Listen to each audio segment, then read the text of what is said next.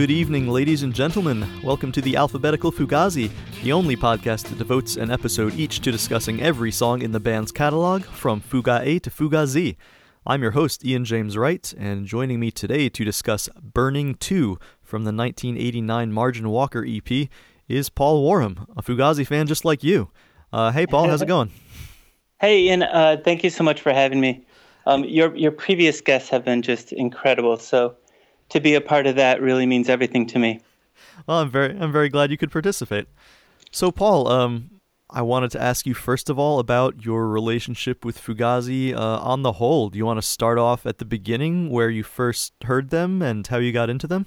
Um, well, it would probably begin all the way back in Boy Scouts. Uh, my my friend Nick Tamburo and I, when we were in fifth grade, uh, met an older Boy Scout named Tim Marcellus, he and this is 1989ish. Uh, he had like the Tony Hawk hair with the bangs and the limpy pajama pants that skaters used to wear at that time. And uh, every Thursday night after our Boy Scout meetings, Tim would practice in the parking lot with his no-nosed uh, tail-only skateboard, and uh, we would watch him and just we were hooked. You know, I mean, we saw skateboarding on TV and all that, but to see it in front of us and with such a cool older dude you know, we were just like, "Whoa, what is this?" And eventually, Tim took us under his wing, not not as an older scout showing us knots, but as an older scout saying, "Hey, check this out. This is Public Enemy." um, and we, Nick and I, are still friends to this day. And and at that time in '89, we uh, were just obsessed with skateboarding and music. Um, that you know that quote by Ian MacKaye about skateboarding, right? I have it written down here. It's Skateboarding is not a hobby, it's a sport. Skateboarding is a way of learning how to redefine the world around you and a way of getting out of the house, connecting with other people, and looking at the world through different eyes. I so have I thought, heard that quote before. Yeah, what's that from? Uh, it must have been an interview, but I know I read it somewhere once. So when I when I was doing research for uh, this guest interview here, I, I looked up Ian MacKaye uh, skateboard quote, and that's what I found. And it just feels so right. You know, I, I mean, even at, at the age of 43 right now, I'll, I'll walk around the neighborhood and be like, oh yeah, Ollie 180 off that curb and 360 kickflip over that manhole, you know, and just walking around it. I just see the world in a different way. That's also, really cool. Um, I, I knew that, you know, skateboarding was so huge to Ian MacKaye early on.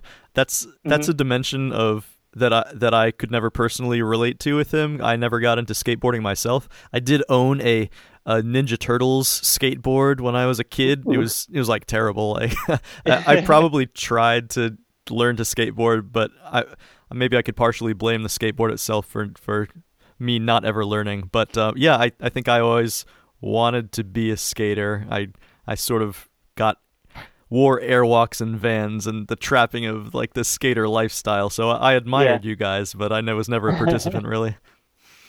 Um, it's. I also love um, that skateboarders can be artists a lot of the time because they are looking through that different lens. You know, um, as an art teacher, I love when skateboarders do their own graphics. Uh, it's just it's a different way of thinking, like Ian said, and I, I love that. Um, so uh, Nick and I started getting deeper and deeper in the late '80s, early '90s with with music. We uh, we are obsessed with Public Enemy, and uh, we still have a debate to this day who uh, what album is better, Fear of a Black Planet or It Takes a Nation of Millions? And It Takes a Nation of Millions is the correct answer on that one, I think.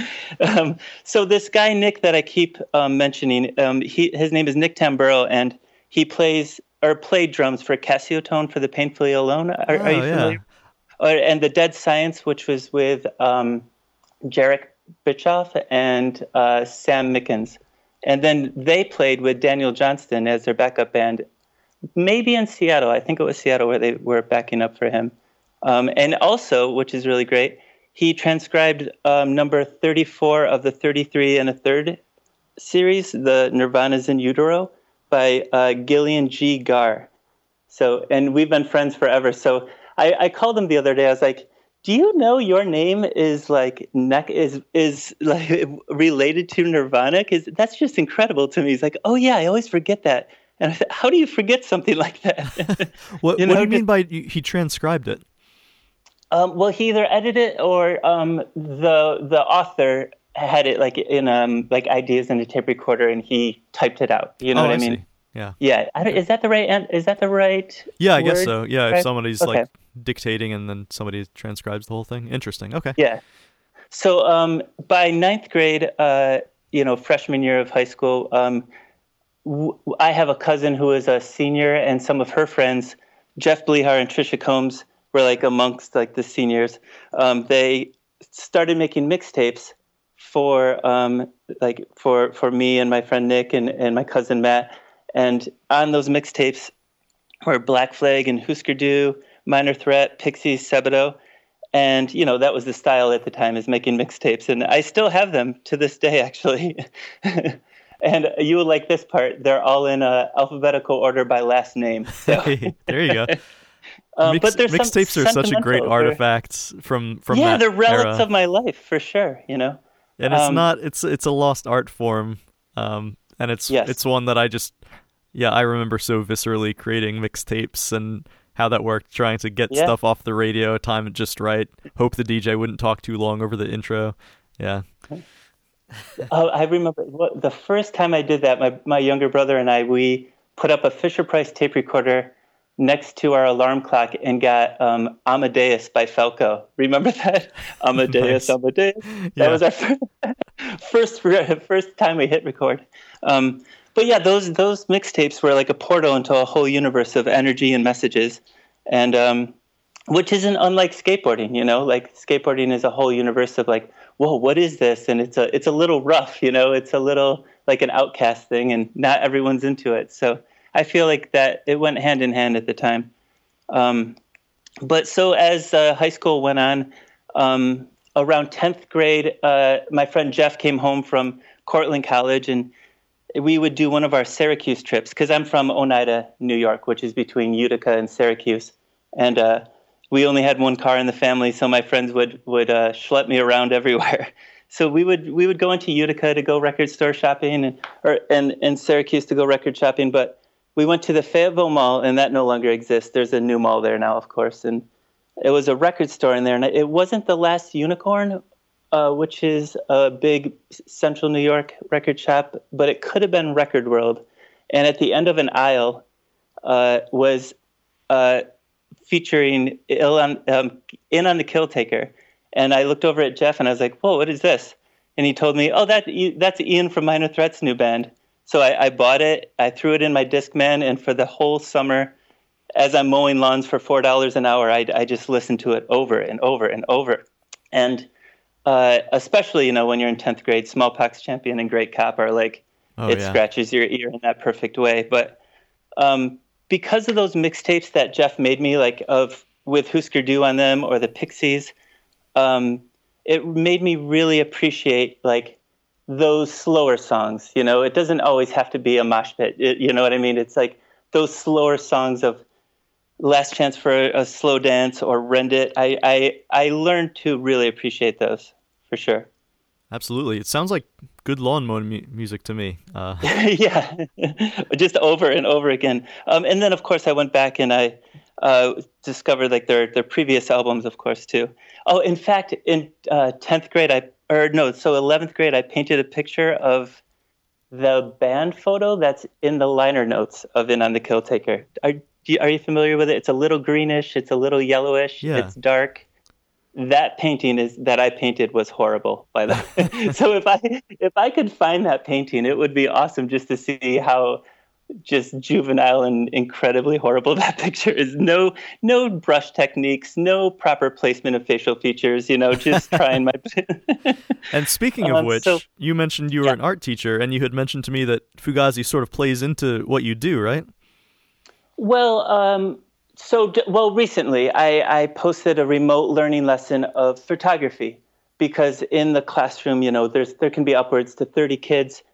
Uh, if I gave a disposable camera or some sort of cell phone with a with a camera on it to 30 kids, it would just be unruly. You know, just the management wouldn't really be ideal. So I thought, hey, this the parents are home. They could guide the their child into uh, learning about photography, not just selfies, you know, but really think about colors and and whatnot. So what I did was I, I um, like all my lessons, if if the standard calls for scissor techniques or blending colors, I find an artist that will represent that. Like scissor techniques could be Matisse, and blending colors could be like Seurat with his pointillism.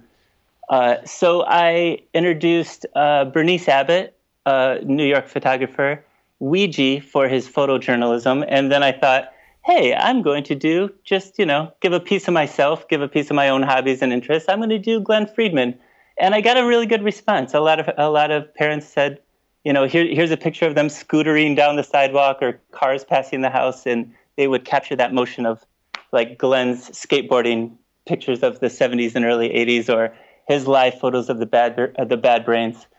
Um, but you know, it's like it's I, I, like doing that with with students to give them something a little more contemporary and a, and a piece of myself too. That's awesome. Shout out to Glen Friedman, by the way. He has a book uh, for listeners who don't know, which is called "Keep Your Eyes Open: The Fugazi yes. Photographs of uh, Glen E. Friedman." Um, I I own that. It's a great coffee table book to uh, to have around if you're a fan of the band. So uh, yeah, check definitely. that out. It, it was released on September 3rd, 2007, 20 years after their first show, Fugazi's first show. That's great trivia. That's the kind of trivia well, that I bring to this podcast. I like it. um, so I, I, took notes. I, I, wanted to, as a teacher, am I cheating on the final exam here? Absolutely not. Come prepared. okay. Um, but when after I say that I do have notes in front of me, it's all research of um, lyrics and names and dates of, of record releases. It's not. I, I didn't go on like. Uh, uh, genius.com and see what other people have to say about Burning too. I, I definitely, this is authentically my opinion. So okay, well, let's jump into else? it then. Um, we're talking about Burning too. I do have mm-hmm. a couple of introductory remarks, which, um, uh, th- well, this is a statistic that you might not have from your research. Uh, let's just see. Um, as you may know if you've been listening to the show, I've done some like data analysis of the Fugazi live series, uh, which you know, basically, I have this sort of spreadsheet of all the uh, that represents all the songs and all the concerts played there, um, which is like apparently some show Fugazi shows are missing from that archive, uh, but I think it's the most complete data set that we have. Um, and the the thing that shocked me, I was I was looking it up. I was trying to find out which songs were played most frequently, and the song "Burning" and the song "Burning Too" were both mm-hmm. played the same number of times live which I was like, I was like, I can't believe it. Is this is this correct? So I double checked it. It oh. looks like it. Yeah, both played 212 times live, uh, according to the research that I've done, at least. Um, and "Burning" is the fourth song on side A, the last song on side A, and "Burning Too is the third song, last song on side A of Margin Walker. Aha. so both last songs of side A as well. And I also thought I'd say um, before we jump into really talking about the song, uh, in in our last episode on burning, uh, we we discussed some other notable songs about burning or fire, and I thought uh, just to kick things off, I would say my other top 10 most notable songs about burning or fire that we didn't mention to get those out of the way. Here we go. Number one, Burning yeah. Down the House by Talking Heads. Woo! Number two, Beds Are Burning by Midnight Oil. Yes. We've got number three, I'm on Fire by Springsteen which I like. Very understated little one. We've got Play with Fire by the Rolling Stones. You 90s kids might remember Fire, Water, Burn by the Bloodhound Gang. Oh my goodness. We've got Ring of Fire by Johnny Cash. Burn the Witch by Radiohead. Fire and Rain by James Taylor. Bring it back to some punk rock with Forest Fire by the Dead Kennedys. And, of course, we've got the song simply entitled Burn from the Hamilton soundtrack so there you go. I, I love that you mentioned uh, James Taylor. That's my mom's favorite. Like 100. Uh, James Taylor is my mom's Fugazi for sure. so Burning Too then, what's the first thing that you'd like to say about this song? Where should we start here? Well, um, j- I think one thing that hits me so much is that you know you just did birthday po- or I'm sorry, the last song that I heard you uh, from the podcast was Birthday Pony. Okay, and I, I learned so much from that um, through through that perspective. Um, but for Burning Too, like it, it, was totally different than what I thought or interpreted, which is fine. You know, everyone interprets it them on their own in their own way. But um, I think that Burning Too's lyrics are not up for interpretation at all. It's a little more straightforward, which can right, be. Right. I, Sometimes I'm is, thankful for that on this podcast because occasionally you get a song that's like, "What on earth is this about?" Yeah, I, I, what I also liked about um, Birthday Pony is your discussion of like how you thought it was so different than your guests as well, you know, and I, you know, that's just something that's special too. But Brendan's drumming throughout this whole uh, song is almost vocal, in my opinion. He's almost like the third voice because, of course, Guy's vocals are throughout it, and Ian's, of course. But um, I feel like Brendan's drumming, it's it's like a uh, the punctuation, you know. Um, so it starts off with a single instrument, and if I could go back to the Pixies just to make the full circle of uh, Pixies references. um, it, uh, oh, there's Pixies, one that I forgot. The Pixies had a song called "Dig for Fire." I didn't oh, mention that sweet. Mark it down. Damn it. Okay. Okay. Top 11 songs. All right. Go ahead. nice. Good one. Um, so a lot of Pixie songs started with a single instrument. Um, the, Burning Too starts with guitars. You know, I, w- I wonder how many more Fugazi songs do start with a single instrument, you know? Yeah, it seems like that's a trick that they did pretty often is just starting it off with a single instrument and then uh, gradually the band comes in one by one. Yeah, and then Brendan's drums come in like this firework popping off. You know, he's like, "Hey, wake up! Hey, oh, they explode in like a machine gun. It's amazing." Yeah, um, and then even at the end of the song, um, just to continue with talking with the drumming, where it's like, "Do it, do it now, do it," and then they, you can almost hear the drums or the cymbals. That's the last you hear, like "Do it," and then it just fades, as if like now it's your responsibility. We just put this song in your lap. Are you going to be active and, and help the environment? Or stop just sitting there and making up excuses? Like actually go out and do something. Speaking of drums, I mean, uh, I think this song is a great example of what a good rhythm guitarist Ian is, also. Because I guess in this song it's just Ian playing guitar, right? There's no Guy. Um, so it's.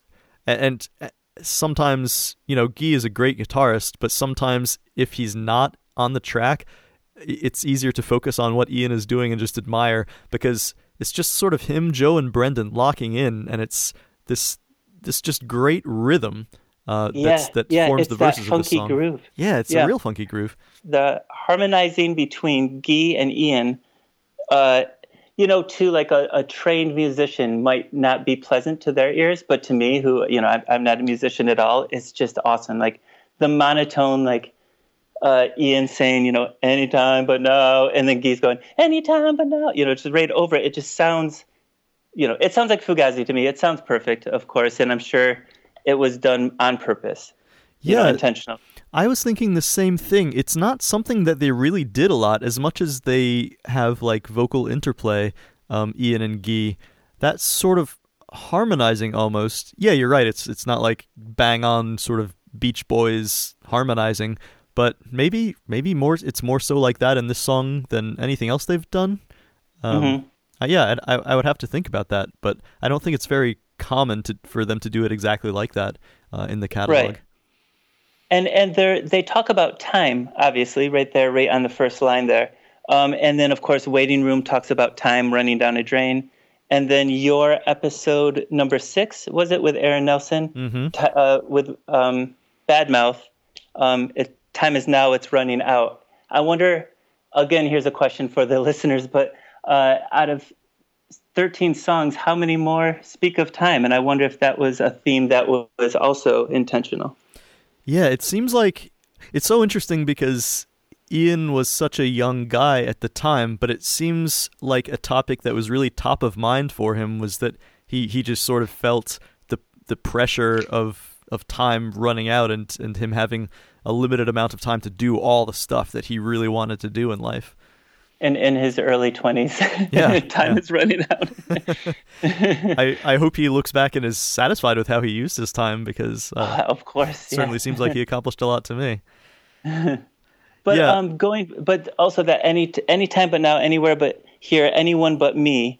It's you know with that monotone and then Guy's voice, you know Ian and Guy's together. It's almost like a subconscious ghostly whisper saying like anytime but now. Like these are your inner thoughts and then it's just Ian's voice saying, "I got to think about my own life," and it's repeated for a second time too. But it's it's almost like these these inner thoughts are these demons or ghosts that are saying like, no, no, not now, not me. This has nothing to do with me. And then you say out loud, I got to think about my own life. You know, it's like somebody having an argument with himself. You mean? Yeah. How did you interpret it? Yeah, I was. I, I, I don't think I thought about it from that angle, but that's that's very interesting that you'd say that. I I, I know exactly what you're talking about. I was just mainly focused on those yeah those first four lines. I mean, yeah. Do you feel as attacked by this song as I do? Of course, of yeah. course. It's like, I, they're demanding, do it, do yeah. it now. Like, what the fuck are you doing? Go out there. I probably anyone who cares about the environment feels like that, uh, and everyone is supposed to feel like that. That's kind of the point of the song. But yeah, um, yeah, I I do like that, but it's hard to listen to the song without feeling like, ah, oh, man, what am I, what am I doing to help, right? And right, just, right.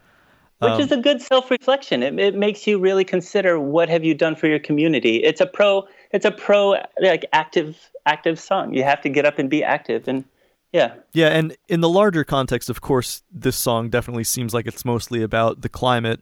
Um, but just those first four lines um, on their own, you can apply that to any kind of you know political social activism.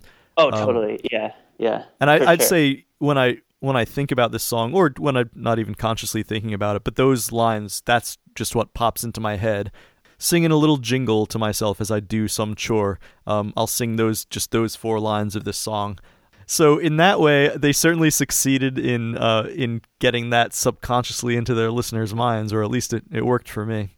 Yeah, like a chant. It's like a chant, you know, that that maybe people who aren't as active or apath- the apathy chant, you know, anytime but now, anywhere but here, anyone but me, you know. Yeah. Why why does this have to happen now? Which really speaks to uh, presently, like contemporary, what's happening. It's it's you you spoke with uh, Chris Richards about um, our, our argument how that almost was like a prediction of the wars that did not need to happen and I almost think like this is a prediction too. Like who was talking about global warming in '88? And sure, there was Greenpeace and things like that, but but not as as like a daily conversation. You know, it, this is almost like before the time where talking about climate change was really, you know, in in a, a daily conversation. Yeah. So I actually I was looking this up. Um, so a couple of interesting things that happened around that time is uh, the the IPCC, which is the Intergovernmental Panel on Climate Change, was created in 1988 by the United Nations Environment Program and the World Meteorological Organization. Um, and to this day, like that's the that's the body. It continues to release extremely alarming reports about climate change. Um, mm-hmm. So so that happened about that time. Um, also, I was looking up some stuff about Al Gore, who um, he he's the first one who held a congressional hearing on climate change, which happened in 1976. But also, he wrote a notable editorial in the Washington Post uh, in uh, in May of 1989, which is the hmm. month before the Margin Walker EP was released, um, where he huh. said he argued that the f- climate change and the fate of the Earth, uh, uh in a larger sense, is the number one national security issue, which yeah. which is something that and he, that's, you know always continued yeah. to and so I was thinking about that, and I was thinking about the argument when it comes to that, and just meditating on, man, I think Al Gore losing to George W. Bush Ugh. 20 years ago might be Ugh. one of the worst things that's happened in modern history. Yeah. Because think about right now, as we speak in in the middle of 2020, it's you know the, the covid-19 epidemic is happening the george floyd related protests yes. are in high gear around the country I, it is it's never felt like we've been farther from solving the climate crisis right now, right? Like so right. much other terrible stuff is happening uh, that man, our eye is really off the ball about this yes, huge yes. issue. Not that the other issues aren't important, no, but of course man. not. No, but but would they have be as as uh, strong issues as they are if if he, you know, was in the White House? He was elected, but if if it if he was in the White House. Yeah. yeah, and of course that relates to the argument too, because uh, if he were in the White House, probably we wouldn't have uh, plunged into the Iraq War and killed right. hundreds right. of thousands of, of people. The Patriot et cetera, et Act. I mean, the list goes on. It's it's so funny how that's just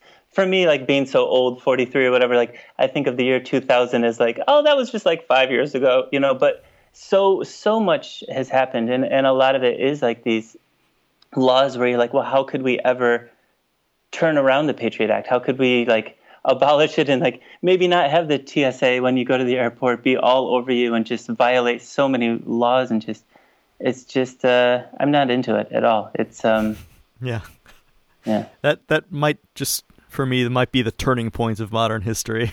at least agreed agreed. At least just from my like solipsistic point of view for my own life. Like that was the first election that I voted in um, and so on. So uh, it's. I voted for Ralph Nader during that one. Oh, I don't know did? if I'm part of the problem.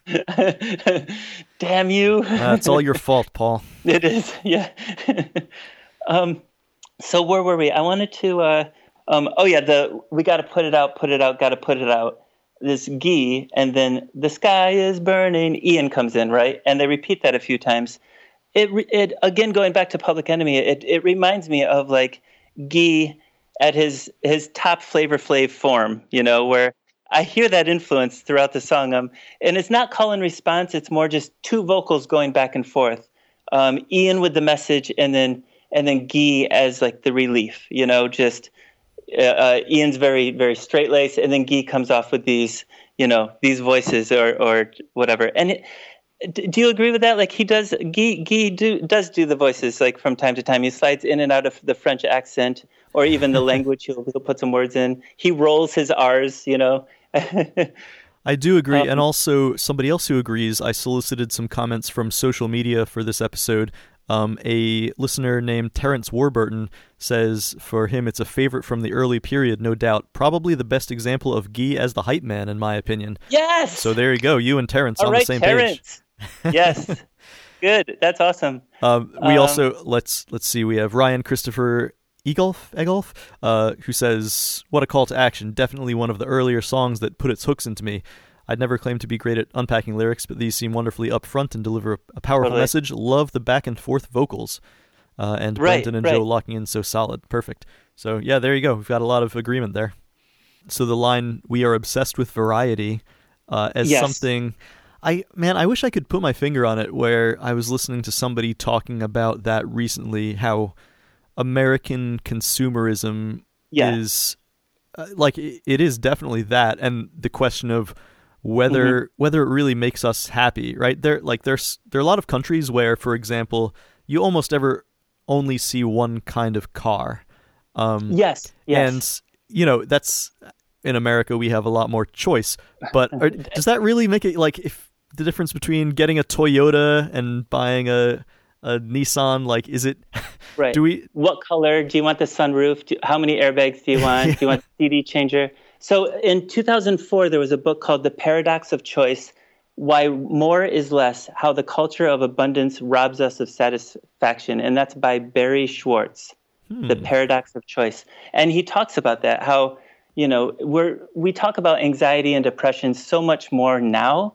And this song's from 2000 or 1988 where you know we he, ian says we are all filled with anxiety. Well who was saying how they felt you know in 1988 it, it was almost like a sign of weakness you know like oh i'm depressed you know or whatever.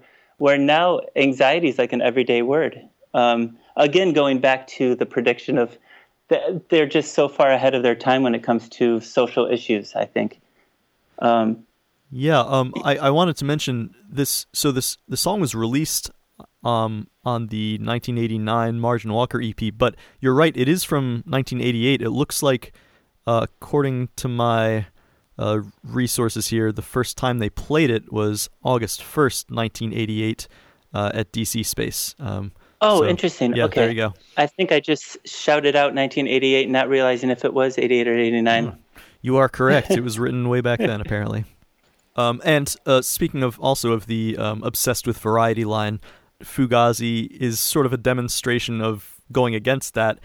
It just simply in that they always played the same instruments, right? They're not one of these bands that would cha- have a new guitar for every song like you see sometimes. They they would just like Right. have one instrument, play it through the entire set. Yeah, they would they would have I guess probably a backup guitar just in case there was an equipment malfunction. But yeah, they just through the not only through the entire sets but through most of their career. Like there, I guess a couple of times you see them switching from one to another. Um, I guess sometimes Joe played a jazz bass instead of a stingray.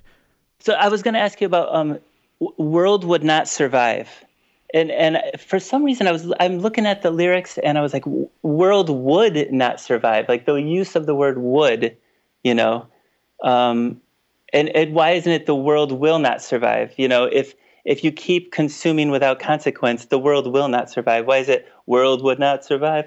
I wonder why would was the choice. Do, how how did you interpret that? or did you think of it at all? I just sort of assumed it's it's like not maybe not purposeful and it's a a slight grammatical in- inaccuracy to be honest. I guess oh, okay. would is that well would that be the subjunctive mood like the um just the possibility that the world would not survive rather than the the more certain verb of will will not survive. Yeah. Um, huh. I'm not sure. Yeah, I I think I would uh, I would say that anxiety that this world will not survive, but yeah, I guess would is implies more of that it's a possibility. It like you said, it is it is a lecture song. They are lecturing us like, "Hey, wake up. Get out there, get moving." And the song makes you move. It's it's definitely hard to sit still like I said before. It, it's it's a mover. Another line I wanted to point out um, uh, speaking of lecture, the world is not our facility. Uh, we have a responsibility, etc. Um, mm-hmm. That's interesting in that. So, in the political conversation around taking action on climate change, this is another place where the ever helpful Christian right has sort of inserted their uh, two cents, and uh, and there's an argument against that from like a, a, traditional Christian reading of the Bible. Um, I think this may be the first time in the podcast that I'm going to quote from the Bible, uh, but here we go. Um, yes. In Genesis 128, and God blessed them, and God said to them, uh, talking about Adam and Eve, I'm sure. Mm. Uh, God said to them, "Be fruitful and multiply, and fill the earth and subdue it." And have dominion over the fish of the sea, and over the birds of the heavens, and over every living thing that moves on the earth. So there there is a an argument that has been made from a Christian point of view that uh, in fact the world is our facility. Um, yeah. and, and, we, we have dominion it like over it. Yeah, we can subdue yeah. it. We can do whatever we want to it. It's here to serve us and cater to our uh. needs. Um, so this song is standing sort of directly opposite to that particular yes. interpretation yeah. of the Bible. Right which you know we're talking about interpretations of the bible too is there I, have heard of one like where it's they talk about like uh, not eating meat in some some verse of the bible too you know so it's it's interesting how you can interpret the bible different ways and people have and it's dangerous of course um, to an extent and uh, we're interpreting the lyrics of fugazi too you know uh, yeah. to our own which and people can say like i saw fugazi and it was a spiritual you know yeah, this is our Bible, man.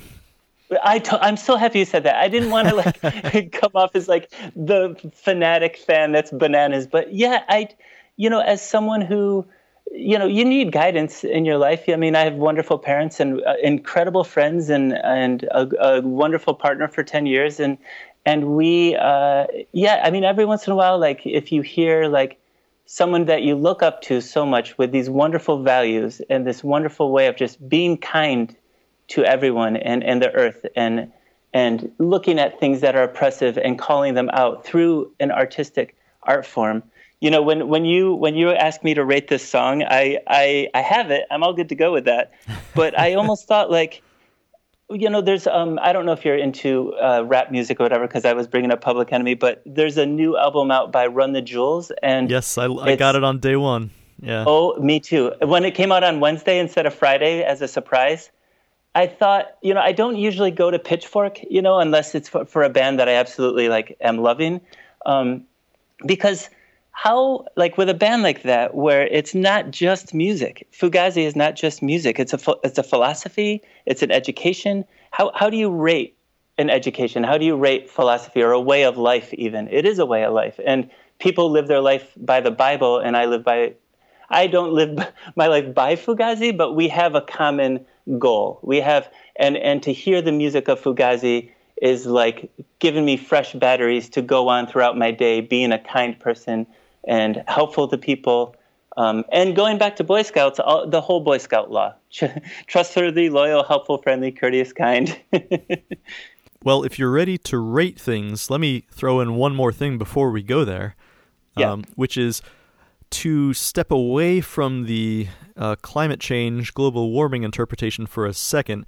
Um, the one thing that this song always reminds me of is so there's an author named Sherwood Anderson. He is one of the maybe sort of uh, authors from the early 20th century who's who's faded a little bit into history and he's not now uh, as well known as as your Ernest Hemingways etc. Um, but he was really influential in among authors and um, uh, among you know in modernist literature.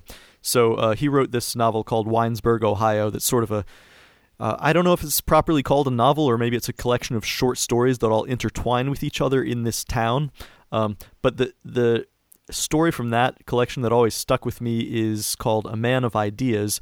Um, it's just sort of about this interesting, eccentric character, Joe Welling, and um, I thought I would read a relevant excerpt here, uh, which is just sort of to illustrate the kind of person he was. He's like um, he accosts this reporter from a newspaper and it says Joe Welling crowded the young reporter against the front of the feed store. He appeared to be lost in thought, rolling his eyes about and running a thin, nervous hand through his hair. A smile spread over his face, and his gold teeth glittered. You get out your notebook, he commanded. You carry a little pad of paper in your pocket, don't you? I knew you did. Well, you set this down. I thought of it the other day. Let's take decay. Now, what is decay? It's fire. It burns up wood and other things. You never thought of that? Of course not. This sidewalk here, and this feed store, the trees down the street there, they're all on fire. They're burning up. Decay, you see, is always going on. It doesn't stop. Water and paint can't stop it. If a thing is iron, then what? It rusts, you see. That's fire, too. The world is on fire. Start your pieces in the paper that way. Just say in big letters, the world is on fire. That will make them look up. Wow. End quote. It's uh, wow. that I read that in college at some point, and you know, for these these twenty years later, um, it's still with me. That I was just amazed by that quote. Um, so that's another way to think of this song, I guess. Yeah, for sure. Yeah, how it's it's everything's burning and it's decaying. Yeah. Uh, yeah. Just another way to look at things. Absolutely. Well, with that said, let's talk ratings.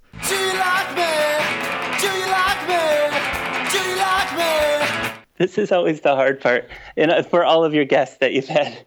Uh, so I initially did 3.5, but um, I, I, really thought about this. Like, of course, you know, this is important to me. Um, the lyrics are just so spot on. They're not heavy with interpretation or poetry. It's more, uh, it's just like you said, like a lecture, like straight on, like do this. In fact, you know, the song at the end says, do it now. Uh, but um, it's, I, the music uh, is it moves people. It and that's what the lyrics want you to do is move. And so I, I'm bringing it up from a 3.5 to a four, just for the message, of course. Yeah. I'm more vacillating myself between like a 3.5 and a three. Um, just because Fugazi has so many great th- songs, I think this might be a little more down the middle in my book. Um, I guess one thing that I forgot to say about the music that I think is interesting is, you know, in the verses it has this sort of bouncy, you know, funky. I think you called it um, major key feel, and then there's there's sort of a dramatic shift to the chorus where it's all of a mm-hmm. sudden it sounds like maybe maybe a minor tonality. I didn't really work out on the guitar what they're doing, but it sounds yeah definitely more of a minor key menacing kind of tonality to it um, which and it's unexpected it doesn't sound like the chorus is going to is going to go there so mm-hmm. um, that that is a nice little aspect of it so um, yeah given given that part uh, you know Ian's excellent rhythm guitar work the the parts of the song that sort of stick in your head and rattle around and yeah. remind you and prod you on to try to at least think about what you're doing to make change in the world. Um, I'll I'll I'll do a little bump and I'll say 3.5 for me. It sounds like okay. we're we're in a similar range, I think, on this one. Right, right. Yeah, they all can't be five, right? I mean, they could, but. Speaking of which, what would you say? What's a five-star Fugazi song for you? Oh, so my um, I didn't finish my story about like high school and stuff. It just was going to go on and on about like how Fugazi was in my life and this and that and the shows that I've seen and, and whatnot um, throughout like college and and stuff. But um, uh, for my high school yearbook quote, I quoted uh, "Shut the door." I broke the surface so I could breathe. I closed my eyes so I could see. so that was my my senior quote uh, from Shut the Door, and it's always been a favorite of mine. Um, and I'm not necessarily into jam bands at all, but like you said in a previous episode of yours, um, they do jam out on that song, as as you see for the first song of the instrument soundtrack or the instrument documentary film. Um, that is just so electrifying when they're going back and forth with the guitar, like not just the guitars, but the whole band. Just, ugh, you do you, you know what I'm talking about, right? Yeah, they they they have this whole rhythm wonderful. with each other. It's like an organism. Yeah. Yeah, that's yeah, a great one. Yeah. Uh, let's talk plugs. If you have any, um, where can listeners reach you? Do you have any sort of projects that you're working on that you want people to check out? Anything like that? Well, uh, since remote learning is still up in the air for September, I'm, I'm not doing anything um, with art at the moment, but we're just trying to figure out like what school is going to look like in a few months. Um, so that's really what's been on my plate is how I'm going to adjust from there.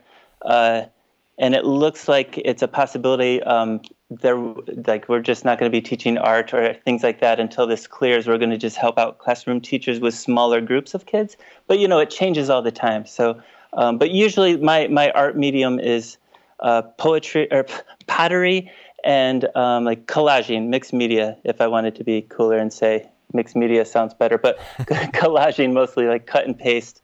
I love doing things like that. Um, uh, but I don't have a, a Facebook. I, I, have an Instagram, and you can reach me at p warham. It's just p w a r h a m. If you want to talk or check out um, the many posts I have throughout my Instagram account of uh, Fugazi memorabilia, like posters, or I have um, and a couple of the early lyric sheets that they would pass out during their first few shows. Um, oh, wow. They would pass out lyric sheets to their audience, and that's like one of my one of my prized possessions of Fugazi Fugazi things that I own. But I, I do have to find that that crazy portrait of them that I did in 11th grade, which just looks probably horrible. I can't wait to find that. That's going to be great. I, I did have a look at your Instagram, but I think I, I didn't see that uh, lyric sheet one, so I'm going to have to go back in and, and look okay, yeah, I'll take that. you. I'll take you in that for sure so you can see Thank it. you. Yeah, I'd, I'd like to see that. Well, great. Um, and as for me, as always, you can reach me at fugazi to z at gmail.com, and you can join the Facebook group The Alphabetical Fugazi and tell us what you think about today's song. I hope you'll join me for the next episode when we will be discussing By You. Until then, keep your eyes open.